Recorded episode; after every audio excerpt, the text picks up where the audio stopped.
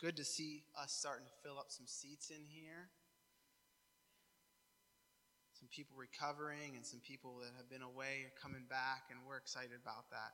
I really, I still believe when when all this started and we were we were uh, doing church from home, uh, and I spoke this message called the surge, and, and just prophetically, God had spoken into my heart that uh, that there was going to be a surge of of people looking for hope coming into not only our body, but just into churches uh, across the nation.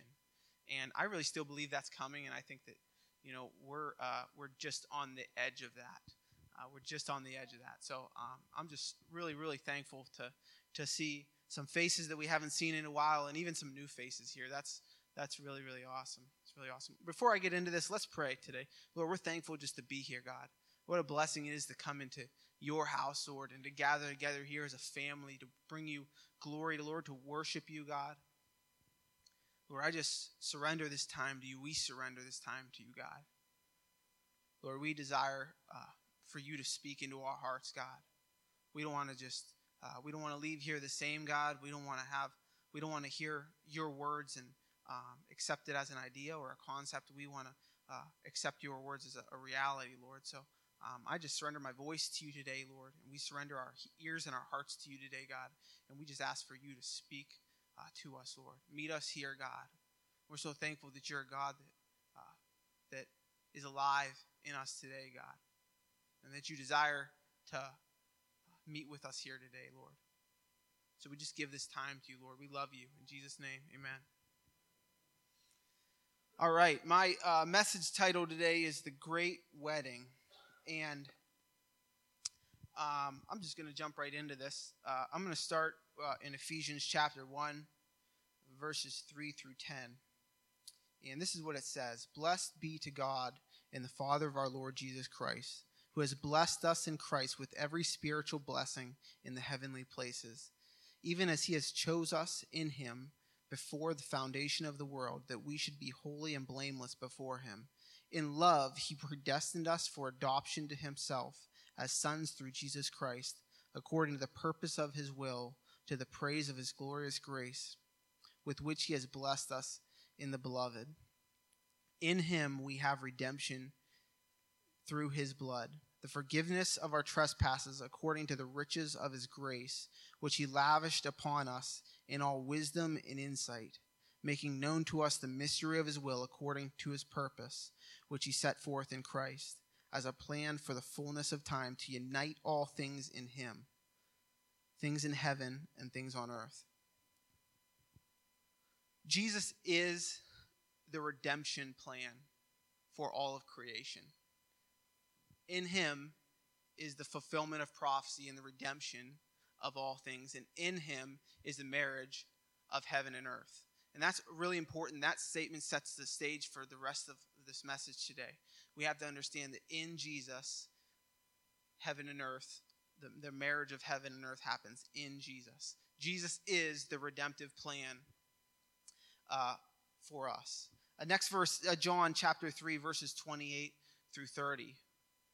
And what's happening in this verse is John the Baptist is baptizing people, and uh, Jesus shows up on the scene. And it, uh, John's disciples come to him and say, Jesus is baptizing people on the other side of the Jordan, and all of the people that would normally come to us are now going to him. And the, the way that they present this show that they're maybe a little bit ticked off that Jesus is kind of stealing their thunder.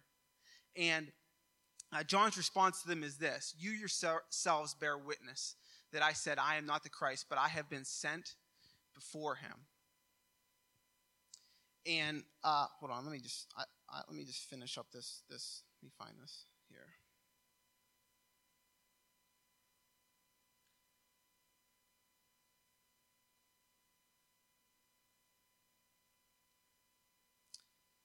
Verse 29 The one who has the bride is the bridegroom. The, the friend of the bridegroom who stands and hears him rejoices greatly at the bridegroom's voice. Therefore, his, this joy of mine is now complete. He must increase, and my, I must decrease. So, John's response to his disciples is basically to say, Listen, I, I have been baptizing these people into his possession and not into my possession. He says, The one who the bride belongs to is the bridegroom. The one who the bride belongs to is the groom, and it's not it's not me. It's not John. It, it's Jesus, and He's been baptizing people into their possession. And now that Jesus into Jesus' possession, and now that Jesus is on the scene, it's time for John to step off of his platform so that Jesus can step onto his.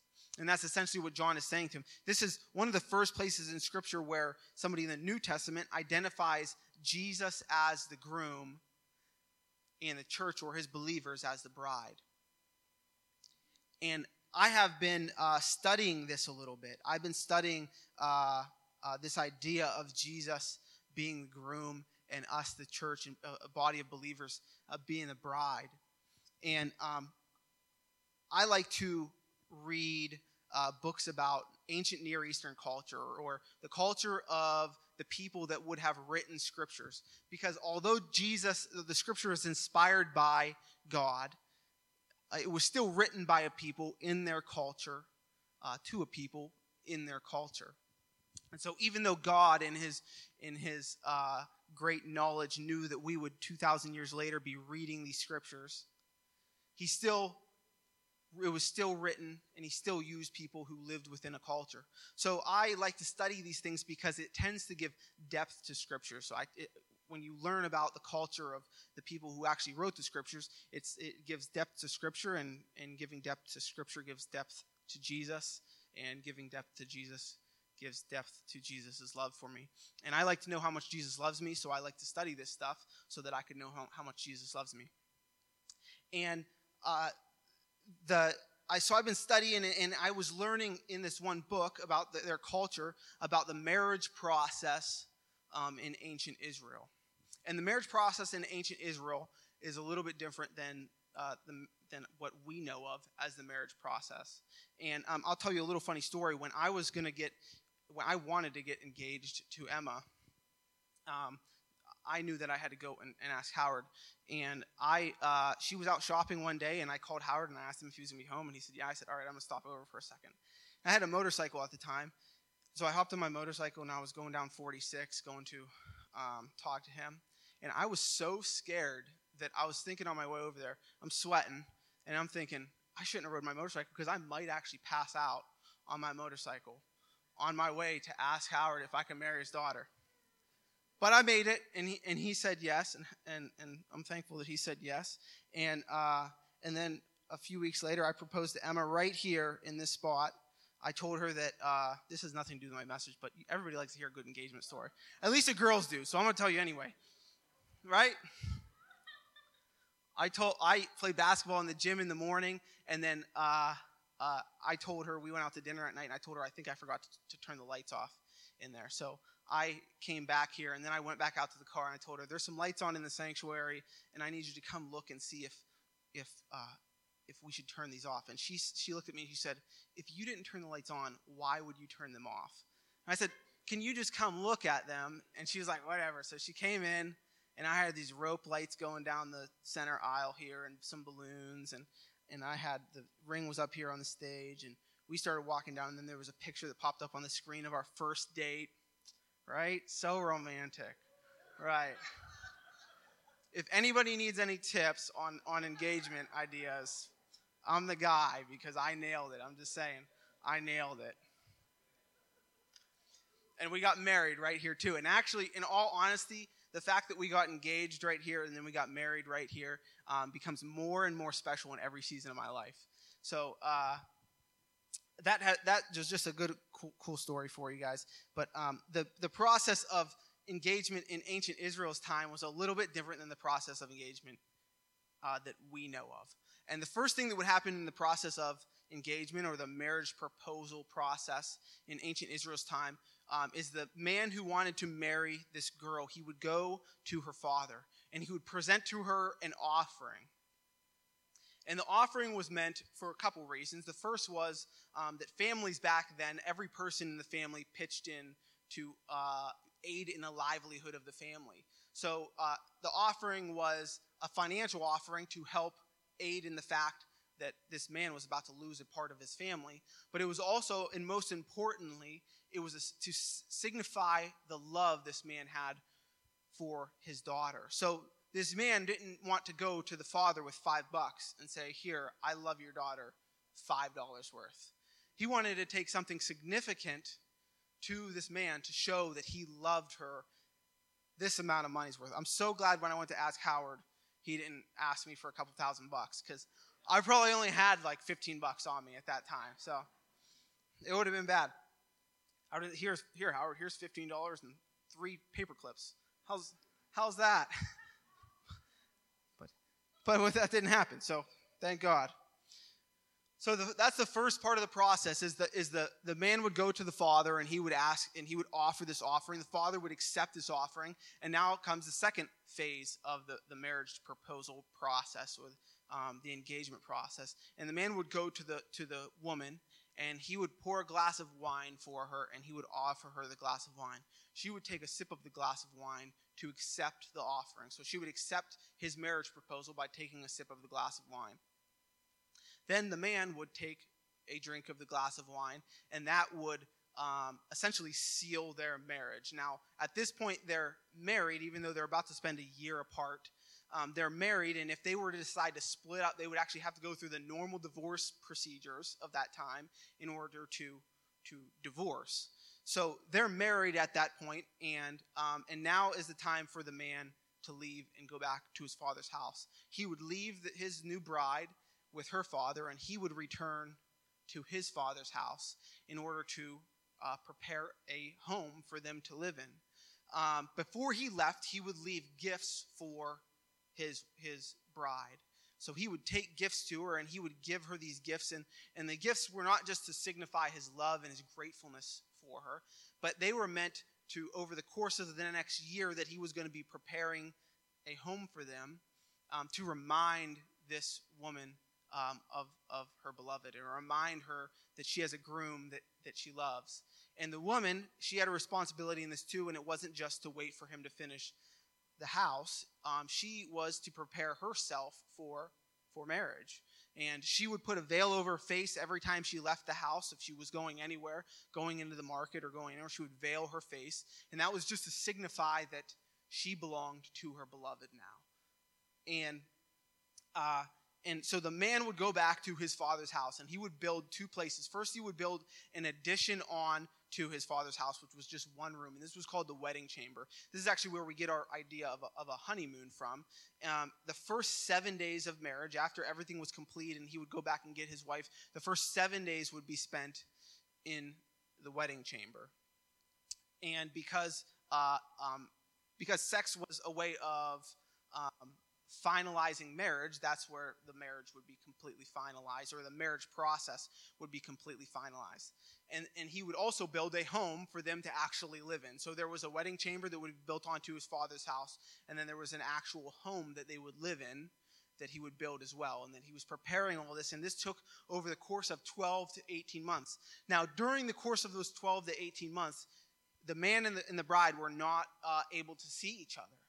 So they lived apart. The man would, would be preparing a place with his father, and the bride would live with her father uh, throughout this process of, of him preparing a place for her.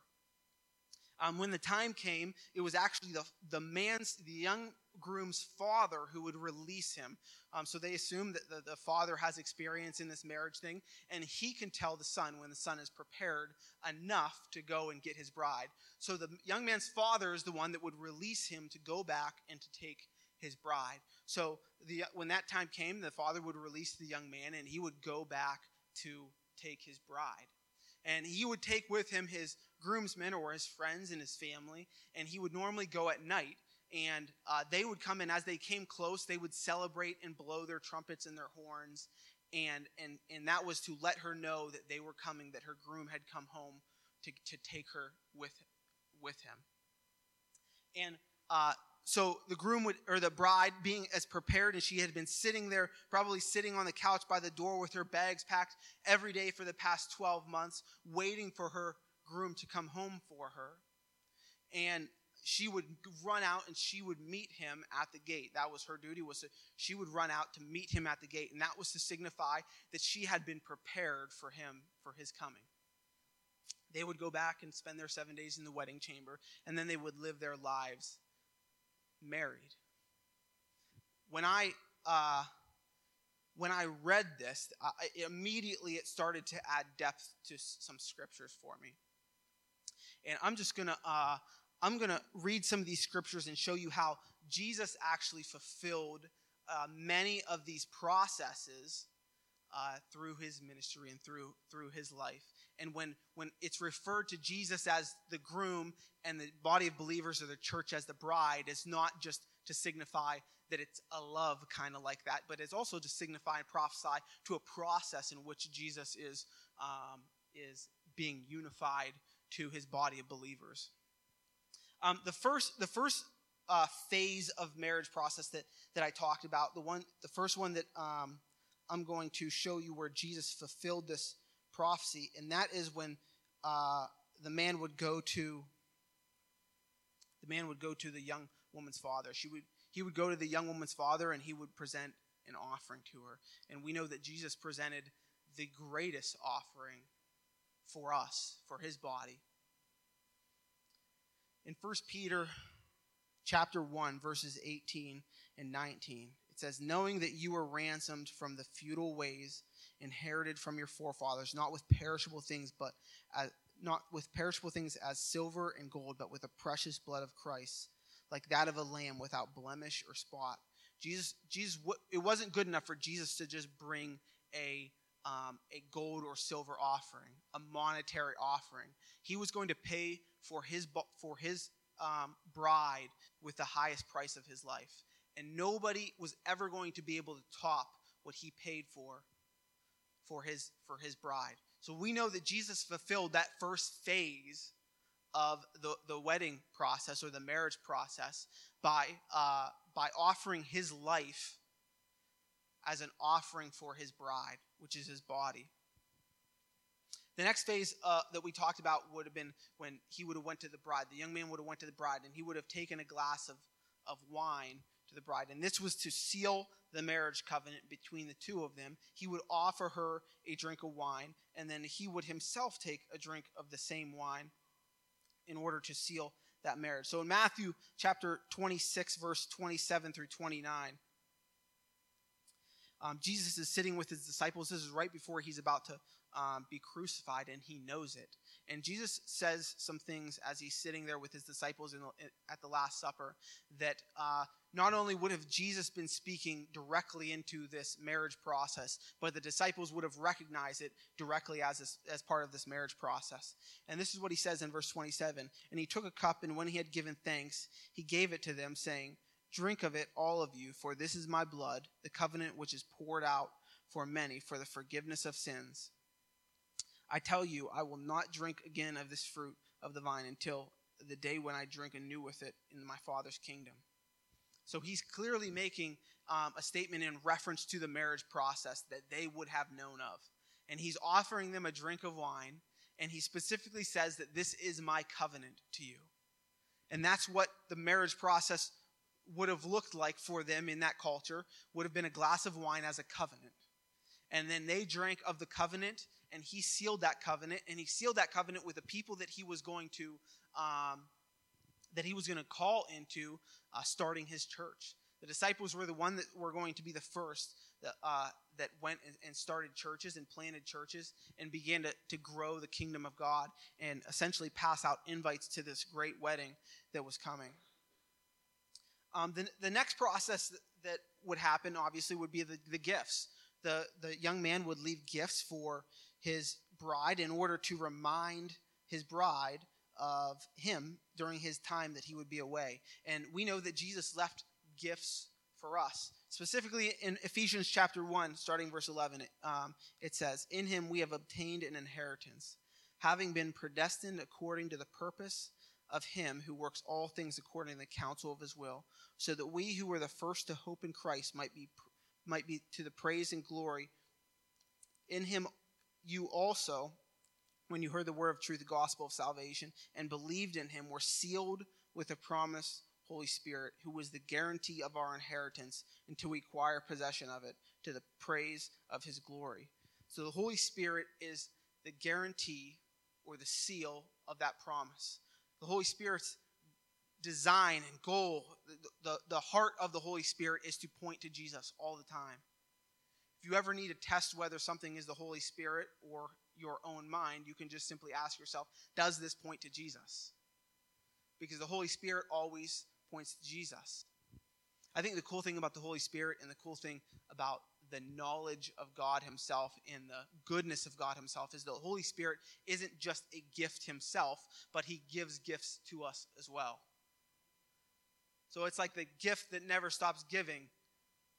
So Jesus leaves and he gives us the gift of the Holy Spirit in order to remind us of the way that Jesus loves us. And the Holy Spirit gives us gifts in order to edify us, both as a body and as individuals. Some, some of the gifts, like the gift of prophecy, might edify us as a body, but the gift of tongues might edify just us as, a, as an individual. So he gives us these gifts in order to edify us or in order to bring us into close union with Jesus, even while Jesus isn't physically here on earth with us.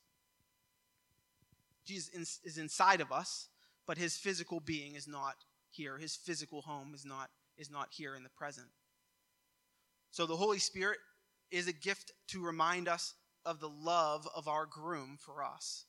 And the Holy Spirit gives us gifts in order to build that union or strengthen that union even in this time.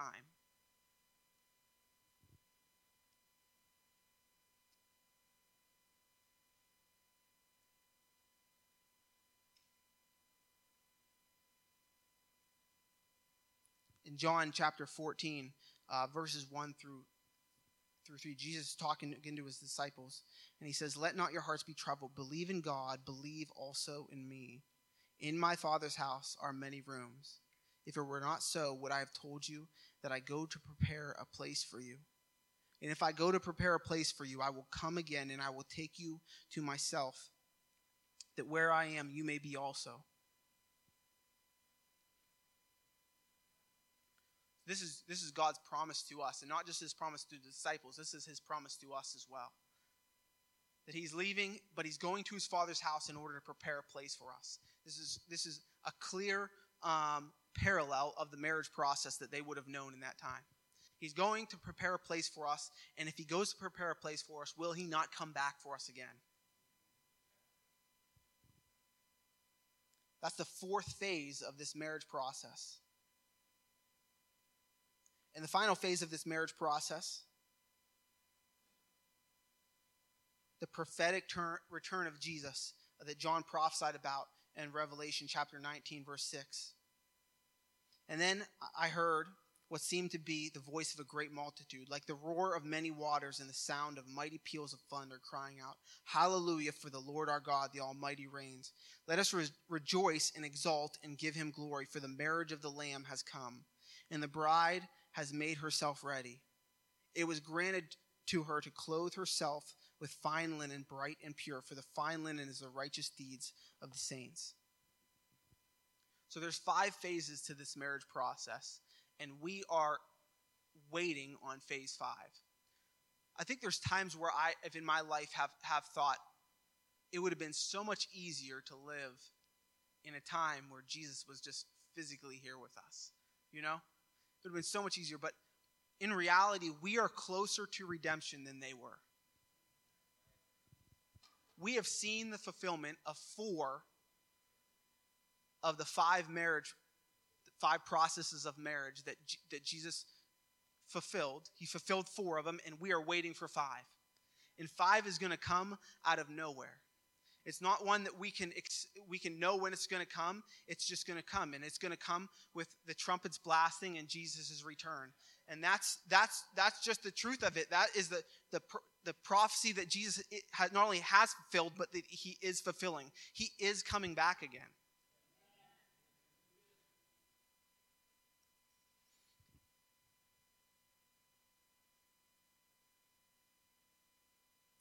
In Acts uh, chapter 1, the disciples are, are watching Jesus essentially ascend into heaven.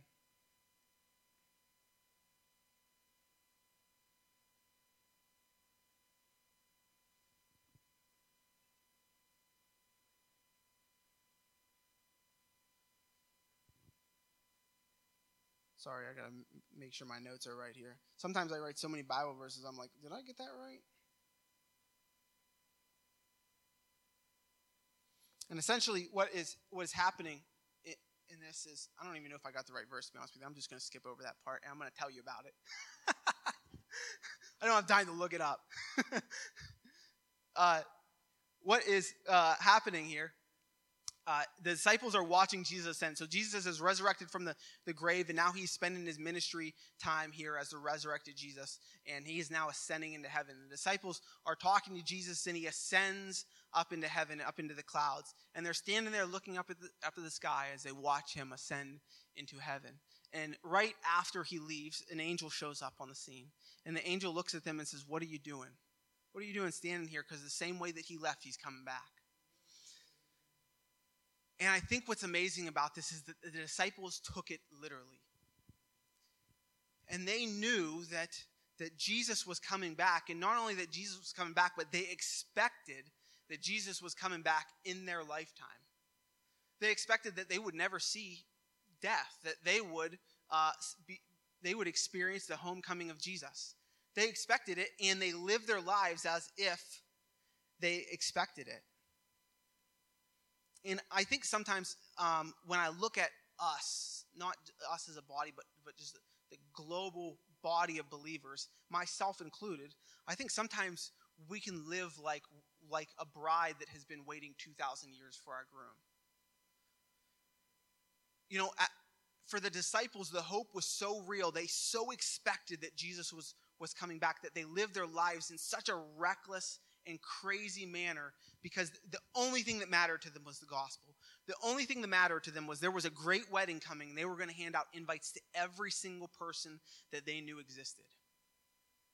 And I think sometimes um, the body of believers, and again, this is myself included, I've been reflecting on this in my own heart, have, have kind of let the return of Jesus be dulled out a little. I heard oh, this one guy that I follow, and he's a great pastor, and I've learned a ton from him. And he said uh, uh, during this one one message, he said that he didn't think that Jesus was coming back in his lifetime. And I thought that's that's sad, and not because Jesus is definitely coming back in our lifetime, but that we are called into the duty of expectation. Like we are called into, into living a life that is expecting that Jesus is coming back, not only just in our lifetime, but maybe today. Because there's going to be a day and there's going to be a person that, that, that prophesies to Jesus' return in their lifetime, and they're going to be right. This lady at my work, she, she has been telling me uh, as soon as this pandemic and all this chaos in America has been happening, she keeps telling me that she has a plane ticket out of here and she's just waiting for Jesus to come. And she knows he's coming and she's pretty sure it's going to be real soon and she just feels like she's got her plane ticket out of here. And I told her, I said, Patty, you know what? They, people have been saying that for 2,000 years. And someday somebody's going to be right. And it's our, our responsibility live like it could be today to prepare as a bride like it could be today. I mean, I mean, imagine being the bride of Christ as Jesus' return and we have been hanging out not expecting him to come. Imagine being the bride who, who hears the, the trumpets and, and has to scramble around to collect her stuff because she wasn't sitting by the door prepared, that she hadn't spent her time preparing for the groom to come home. When, when me and Emma were about to get married, and really from the moment of engagement uh, for the next, I don't even know, nine months before we got married or something like that, um, there wasn't a day that went by that I didn't uh, think about that. There wasn't a day that gone by that I didn't do something in preparation for that marriage. The week before we were married, she used, she would come over every every night, and we would uh, we would go for a run. That was just kind of what we did, and we because we wanted to be real thin. I don't know. We ran 17 miles that week. And I haven't run 17 miles before that, and I ain't run 17 miles since then. And but that week we ran 17 miles because we were like determined to be in our absolute best for our wedding day. And there wasn't a day where I woke up and said, you know what, I don't really feel like it today. I, am just you know what, this day is not that important. It, it doesn't really matter. I'm just going to take, take the day off. because because we didn't have time. We knew that that that day was coming and there was not time to waste. And the disciples when they lived in their time, they lived like that. Like there was no time to waste. In Acts chapter 14, Paul uh, goes to uh, this this city called Lystra, and he Paul is going everywhere to preach the gospel. This is really amazing. If you actually map out Paul's journey, Paul is actually traveling from as far east as he knew of his existence to as far west as he knew of as existence. So in Paul's mind, Jesus was coming back, and he was given the great commission to go and preach the gospel to all the nations. And he took it literally. And he literally thought, I'm going from from one side of existence to the other side of existence since he didn't know the world was round. And all he knew was that as far as I know this way to as far as I know that way, I'm going and I'm preaching the gospel. And that's why when Paul would be thrown into prison or something like that, he wasn't fazed by it because he knew that God had given this commi- him this commission. If God had given him this commission, that God was going to see it through. God had told him to go and, and, and, preach the gospel to all nations. And he said, Well, if God said that to me, then, I, then it must mean that he's going to make a way for me to go and preach the gospel to all nations. And he lived his life like that. In Acts chapter 14, he ends up in this, this city called Lystra. And um, one of my favorite passages in the Bible, because I believe that it shows the heart of Paul and his commitment to the gospel. Uh, the, these, these surrounding cities, the one uh, is called Iconium. These guys, uh, these Jews, they get together some people and they rile them up. They rile up this mob and they go into this city and they, and they stone Paul and they beat Paul. And they drag Paul to the, the very outskirts of the city and they leave him there assuming that he's dead. So if you could imagine how beat up Paul must have been for people to leave him there assuming that he is dead.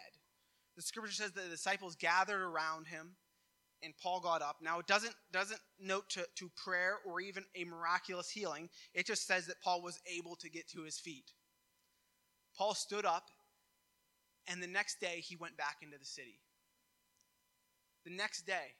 Imagine being stoned, had rocks thrown at your head until people thought you were dead, and the next day you go back into that place where you got rocks thrown at your head until people thought you were dead. And the reason he did that was because there was a wedding coming and those people, he didn't get to give them an invite yet. And he was going to make sure he get an invite into their hand before the wedding comes. And he didn't have time to waste, and he trusted that, you know what, if God, if, if those guys wanted to throw stones at my head, it must have been because God intended for me to get thrown, stones thrown at my head, and now I'm going to go back and I'm going to tell them about Jesus. In Acts chapter 19, uh, Paul's about to go into Jerusalem, and this one prophet comes to him, and he, and, he, and he explains to him, that prophesies to him, that he's going to go into Jerusalem and he's going to get bound and beat and, his, and Paul's family and friends beg him not go into Jerusalem because they know that this prophet is telling the truth. And Paul knows that this prophet is telling the truth. And you know what Paul does? He goes to Jerusalem and he gets bound and beat. And, and, and nothing mattered to Paul but the gospel. Nothing mattered to him but the gospel. And if God was going to allow for him to walk into a city and be bound and beat, so be it. He's going to praise God in, in, in the prison and people are going to get saved in the prison. And everywhere Paul went, his only goal was to hand out invites to this great wedding. And everything else was secondary, and nothing else mattered. Only that people received invites to this wedding. I, I believe that the body of Christ today is being called to re engage in the hope of the return of Jesus. And not just the hope of the, the, that Jesus will return someday, but the hope that Jesus could return today. When I look around uh, at our society, I see that we are in a massive identity crisis. Everybody is in a massive identity crisis. If you turn on the news or turn on the TV, all you see is identity crisis. And as a society, we've turned things like victimhood into a brotherhood. And we've allowed, uh, we've, we've allowed victims to feel like they belong to something. So, w- w- so people um, kind of fight their way into victimhood in order to belong to something. And I think that deeply, because I believe that we were all created f- uh, by Jesus for Jesus, I believe that ingrained in the very being of every single one of us is the desire to know who we are and the desire to belong to something. And when I look around at a society that has made victimhood a brotherhood and has made uh, sexuality a brotherhood and has given people um, a, a place where they can feel like they belong, and what I see is, is, is this not just an identity crisis, but all of creation groaning for the coming groom. Groaning for the church to re engage in the hope of the return of Jesus. I believe that it's possible, us being made um, from the very breath of God, I think that it's possible that our spirits recognize the time and our spirits, even, even non believers, our spirits are begging for uh, reality of Jesus' return. We're begging to belong to Jesus. We're begging to know who we are as the bride of Christ, number one, and we're begging to belong to Him. I, I, believe that. I uh, one of our young people sent me this picture. Uh, I think it was yesterday, maybe two days ago. Um, so this person they knew had sent, gave him this card, and it was for the Satanic Temple. It was like a little business card, and um, I laughed because I'm that non-intimidated by Satan. Um, so he gave he, they gave him this little little card that was for the Satanic Temple, and, and he sent me a picture of the front of it and just said the Satanic Temple on the back of it. It had all these good things that they believe in, standing up for the goodness of humanity. And I just think I thought that whole thing contradicts itself. And I don't see somebody who is a big fan of Satan when they show me that card. I see somebody who is begging for Jesus. They're begging to know that they belong to something. They're begging for a church or a body of believers to stand up and tell them who they are. And I, I believe that we as a body, as a, as, a, as a church, we have the responsibility of re engaging in that hope. And re engaging in that hope means some things. It means, number one, that evangelism is not optional. If we're going to re engage in the hope of the return of Jesus, evangelism is not optional. Being nice to people is not good enough. If the groom came back today, there would be a lot of people that didn't have an invite to the wedding because there was a lot of Christians who were really nice to them but wouldn't give them an invite to the wedding.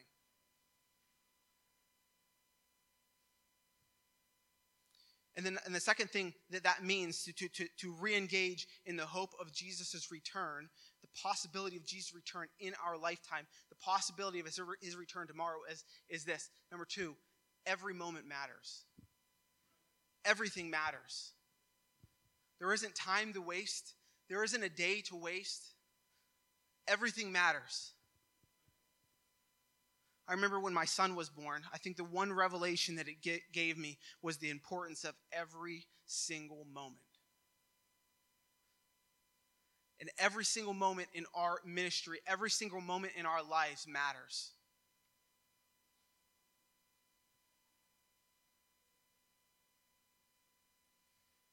I believe that even being a church, a little church in New Waterford, Ohio, that we could change the world.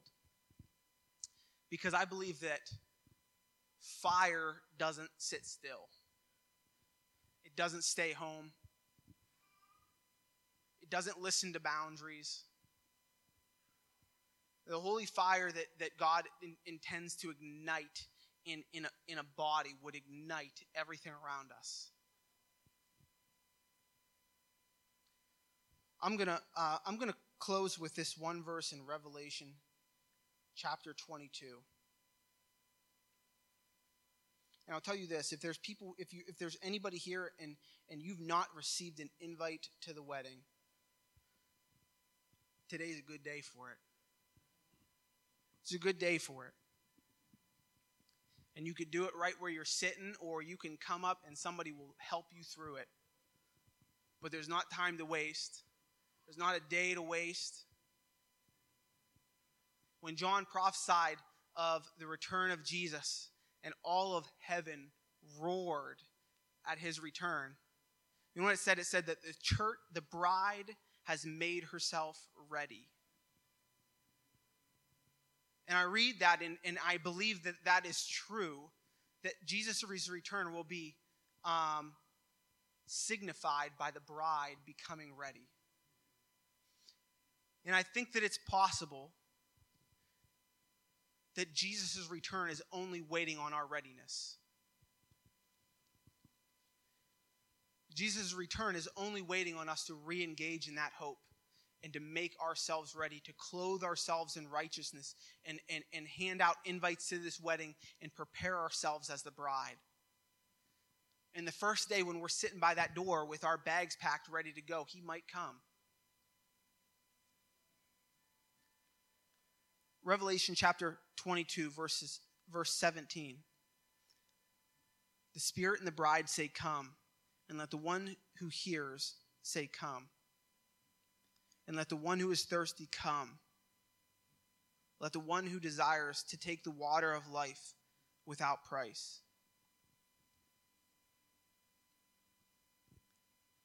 Jesus, we're thankful that you um, that you have not only fulfilled prophecy, but you're fulfilling prophecy, Lord. And for, we're thankful that we get to engage in the hope that you are going to come back for us. that what you started, you'll finish. And then we aren't just waiting to die, Lord, we're waiting for you. So we submit ourselves to intentional waiting. We submit ourselves to re engaging in the hope that you could return any day. And we prepare ourselves, Lord. We, we clothe ourselves in righteousness. Lord, light a fire in us that has no boundaries, God. Put a fire in this body that has no boundaries.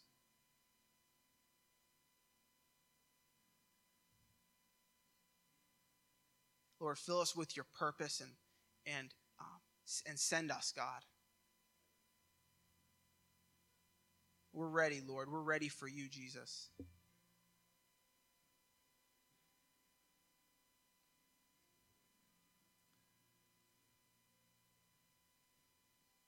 Lord, be with us as we as we hand out our wedding invites.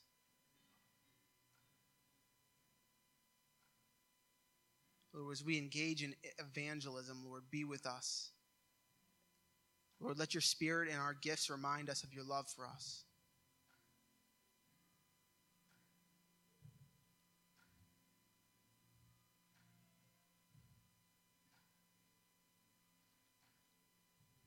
Lord, we love you and we'll wait for you. In Jesus' name, amen.